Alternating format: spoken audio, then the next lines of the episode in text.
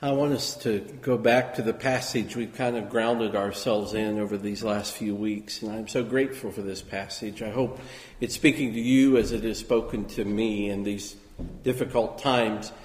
I'm reading again this morning from Hebrews chapter 12, beginning with verse 1. I commend you to turn your Bibles there as we as we begin. But this is the writer of Hebrews as he proclaims the word of the Lord. He says, "Therefore, since we are surrounded by such a great cloud of witnesses, let us throw off everything that hinders and the sin that so easily entangles, and let us run with perseverance the race marked out for us, fixing our eyes on Jesus, the pioneer and perfecter of faith. For the joy set before him, he endured the cross, scorning its shame, and he sat down at the right hand of the throne of God. Consider him who endured such opposition from sinners so that you will not grow weary and lose heart. May God add his blessing to his word. I again appreciate your faithfulness in determining and joining us for worship this morning. This is a troubling and difficult time, as you know, in our world. And so, if there is any time that we need to be together, that time is now. If there is any time we need to hear a word from the Lord, that time is now. If there is any time that we should be seeking Him in prayer and, and petition, that time is certainly right now. Hebrews 10 25 says, Let us not forsake the assembling of ourselves together as is the habit of some, but encourage one another even as the day draws near. And I tell you this morning, I report to you that the day is drawing near. That today we are never more nearer than what we are today to the return of our Lord. So I want to thank you for being faithful to connection this day. During this season of Lent, I have uh, determined that we would spend some time studying the book of Hebrews in general and specifically in this passage that we've just read. The truth is, of course, I had no idea how relevant this passage would be when the Lord led me in this direction. How much our world has changed in these last few weeks. But over these last six weeks, we have been challenging each other to fix our eyes on Jesus. In Hebrews 11, we recounted the great heroes of the faith who have gone before, and they were faithful in their time. But in this passage of Hebrews, the writer reminds us that Jesus is better than any of those heroes. We are told to follow and pursue Jesus in our time. And so we consider him and not our circumstances. We consider Him and not our own ability to save ourselves. But when we consider Him, the Bible tells us we gain confidence in this race we're called to run. I think of Corrie ten Boom, who said, If you look at the world, you'll be distressed. If you look within, you'll be depressed. But if you look at Christ, you'll be at rest. I hope that this morning Deep within, you are finding rest. The Hebrew writer admonishes us don't throw away your confidence. As Jesus is our focus, He is our example, He is our hope. That is never more true than it is today. And I want you to know, with Resurrection Sunday just a couple of weeks away, we know that that is most likely going to look much different this year. The truth is that the church building won't be full. We won't be dressing up. We probably won't hear a great anthem from one of the choirs. But I do want to tell you something this morning, church. We will still shout in unison his praises because we know and remember these two things that Jesus died for us and he rose again to show us the way. So this morning, I want us to look at one more phrase in this passage to concentrate on. Hebrews tells us that Jesus is the pioneer and the perfecter of faith. And then he writes this He says, For the joy set before him, he endured the cross, scorning its shame, and sat down at the right hand of God the Father. Now, you read this, and instantly you realize that there are two competing notions here. We have joy and shame suffering and glory. The writer reminds us that Jesus endured the cross. He suffered on Calvary. But then, right in the midst of this, we hear this word joy. And at first blush, it kind of seems out of place. I mean, when we experience pain and suffering, when we go through a time of shame and darkness, we're not thinking about joy. And yet, when we think about what Jesus did on Calvary, I think we can pretty much understand the suffering part, the shame part. Paul says in Galatians 3:13 that Christ took upon himself the curse of the tree. And yeah, you die on a cross, naked, beaten, crowned with thorns, spit upon, and mocked by the crowds. Jesus was a man completely innocent, no guilt of sin whatsoever, and yet he was forced to endure the penalty of sin and shame. We get the curse part of the cross. If you have ever done something wrong and you were found out, when that is exposed, there is and ought to be a, a sense of shame. But think of the intensity of the shame that Jesus Christ endured when all the weight of the world's sin was laid upon him. Sin in all its ugliness was exposed at the cross. He held the sins of the world on his shoulder. We, we get, to some degree, the shame part, the suffering part of the cross. But this passage emphasizes something else. It says he despised the shame, he ignored it, he ran through it. Why? For the joy set before him, he endured the cross. Joy. Right there. Now, some of us this morning, as we experience these uncertain days, we see the economy coming to a halt. We have fear concerning this virus. We absorb the daily grind of headlines. Schools closed, healthcare workers at risk, isolation, social distancing. This is a time of trial. But in the midst of this time, I hope that you've been able to find some joys too. Maybe there's joy in just slowing down, joy in taking time to pray and enter into his presence. Do you know that they haven't canceled that? They haven't canceled quiet time with Christ. For, for Mary and I, we have all our kids home, back from school. And so, yeah, we're playing games and watching seasons of 24 old seasons. I, I, I thought I was going to have to do yard work at home, uh, home alone this year. But now that my boys are all back, I've got a whole crew that can help me. And so I see online and through social media families playing together, walking together, worshiping together. And so I hope in the midst of all of this, you've been able to find some joy. Now, let me say something to you this morning if you're all alone, and some of you are, and, and that can be hard and it can be lonely.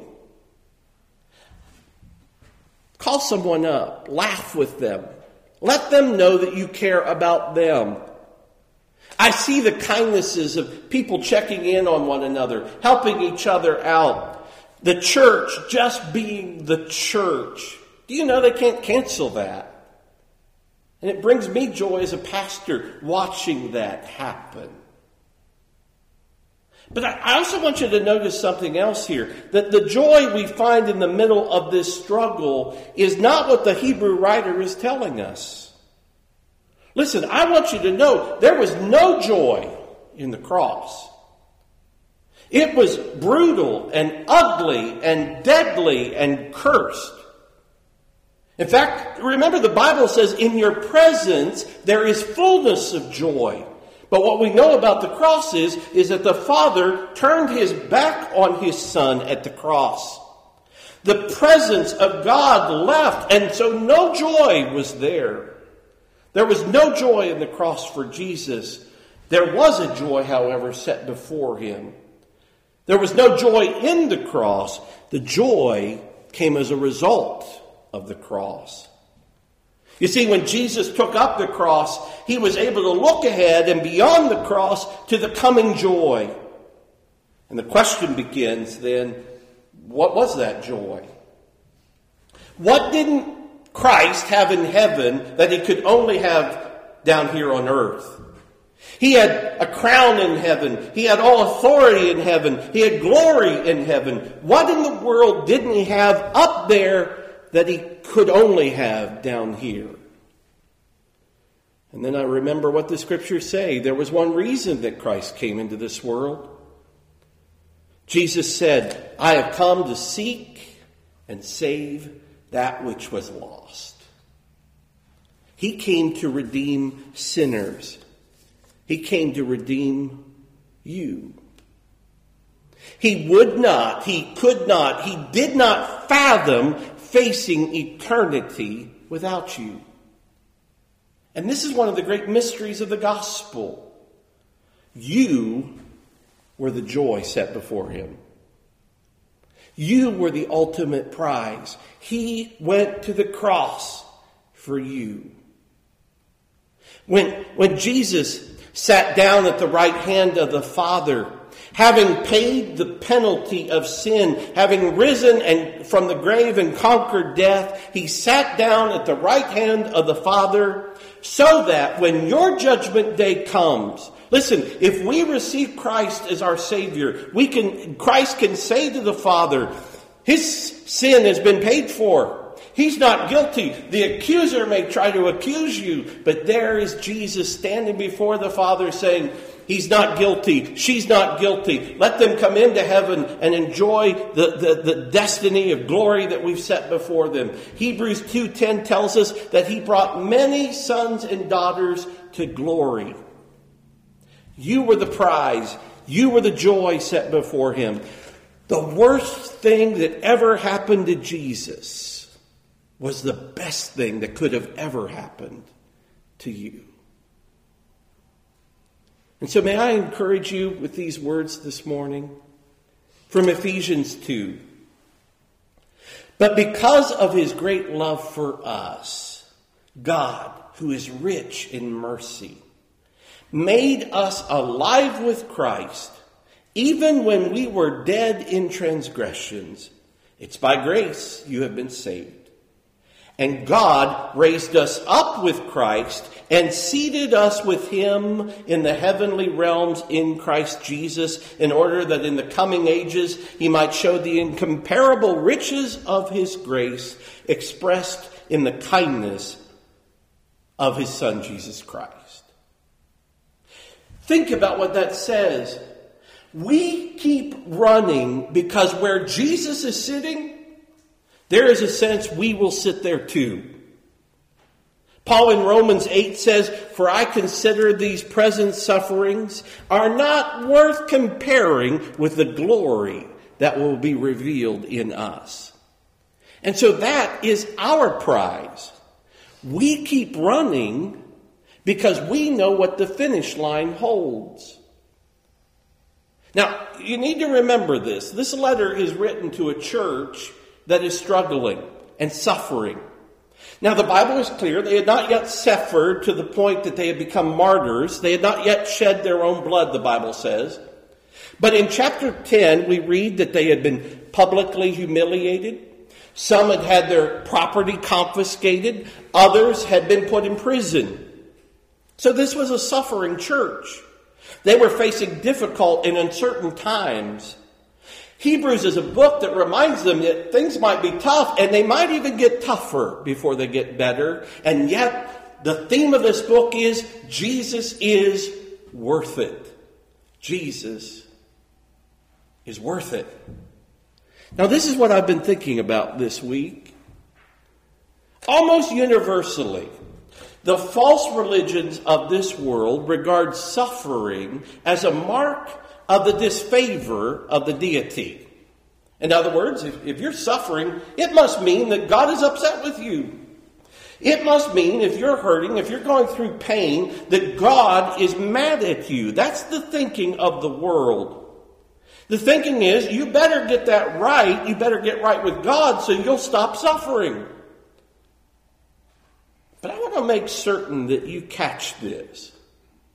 Listen, the concept of a carefree life, a struggle free life without stress and suffering is just the opposite of the Christian life. And in fact, it is a stark contrast to what Jesus said and predicted uh, in His Word. He doesn't promise us that we're never going to struggle. In fact, He says, in this world, you will have trouble. But He does promise us this he says, I will be with you. And the cross proves that we have a God who will endure suffering with us. That's the power of the cross. We're not alone. And, here's the thing, and maybe you don't want to hear this right now. Maybe this is hard to hear. But suffering and pain have the ability to actually move you closer to God than you've ever been before. James 1 2 says, Consider it all joy, brothers, when you face various trials. There, there's that word again, joy, right there in the midst of pain and suffering and trial. How can I have joy when I'm going through a trial? Well, it's because of what the trial can produce in your life. I suspect the moments we grew the most were some of the hardest moments in our lives. Sometimes we don't know how much we need God until it becomes clear that God is the only thing we need. George Barna said it this way He said, God loves people enough to allow them to experience a crisis in their lives because brokenness can lead them to become totally dependent upon Him. I found this verse in Deuteronomy this week. I want to just recast it for you. Deuteronomy 32, verse 36, it says this The Lord will vindicate his people and have compassion on his servants when he sees that their power is gone. Can I read that to you again? The Lord will vindicate his people and have compassion on his servants when he sees that their power is gone. You know, one of the most merciful and gracious things God can do is show us that we have no power. This morning, I wonder is there anyone who is listening who feels like, I just don't have any control. The truth is, we're all waking up to that. We have no control of what is going on in our world or what will happen tomorrow. We have no power at all. You can't control anything. And God alone knows how deep and, and pervasive our reliance upon ourselves is, how we think we can manage everything. I don't know what God is doing in the world today, but I have discovered this that disease is often disenthroning. What do I mean by that? Disease is often disenthronement. Disease often realize, or allows us to understand and realize that we can't do anything. We can't control anything. And it allows us to take off those thrones or those things or people in our lives that shouldn't be on the throne of our lives to begin with. And so I tell you, listen, President Trump is not going to save us. Friends, Congress is not going to save us. Our, our governor is not going to be able to save us. Our healthcare workers, as much as we love them and we should pray for them daily, but they cannot ultimately save us. But only God through Jesus Christ, who went to the cross and rose from the grave, can save us. Do you know that truth this morning? Are you living in that confidence today? There was a popular movie some time back. It was called Black Hawk Down. I was reminded of a scene recently. U.S. soldiers were in Somalia. They were fighting feverishly, trying to provide peace for that land, a nation that had been torn apart by civil war and tribal strife. But at one scene, a team of soldiers were ambushed in their Humvee, and vicious gunfire was mowing them down. The driver of the Humvee suddenly screams out, I'm shot! I'm shot! I can't drive! His superior officer, with bullets flying all around, screamed out, Everybody's shot! Get in there and drive! Now, I'm sure this morning that a lot of us have been wounded. We're anxious, we're scared, we're wondering what's going to happen next. You're wondering about your job, you're wondering about your health and the health of those you love. You're anxious by these events that are out of your control. But I want to remind you of this, friend. If you are feeling powerless, that may be exactly where God wants you to be.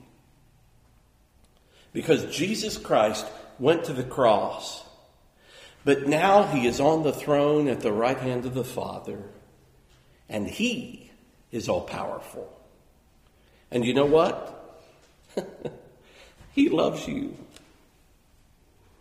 He cares about you. He is concerned about your situation and he is faithful. He looked beyond the cross to the joy set before him and that joy was you. He loved you. Charles Spurgeon said, To trust God in the light is nothing, but to trust Him in the dark, that is faith. I'm asking us as a church, I'm asking you as an individual, will you this morning commit to put your trust in Christ, to keep believing, to keep hoping, to keep driving? Because there is a joy ahead that in spite of this pain and suffering of this moment, we're not going to go, we're not going to grow weary. We're not going to lose heart. You keep driving. Don't throw away your confidence. The cross proves that those who trust him will only see joy and glory ahead. Will you pray with me? Heavenly Father, I thank you for this glorious truth. Lord, when we reflect on the cross, we think of the suffering and the shame that you endured, that you took upon yourself our sin. But Lord, you did it because we were your joy. Lord, may we all come to a point where we learn to enjoy your presence above every other thing. May you be our portion. May you be enough. And if anyone is listening today finds himself anxious. May they put their trust in you, knowing with certainty, Lord, that you are on the throne. You are in control. We have no power, but all authority and power belongs to you. And for that, we praise you. And so, Lord, help us to see the wonder of the cross, the beauty of the cross. Thank you, Jesus for your loving us. I pray this in your name. Amen.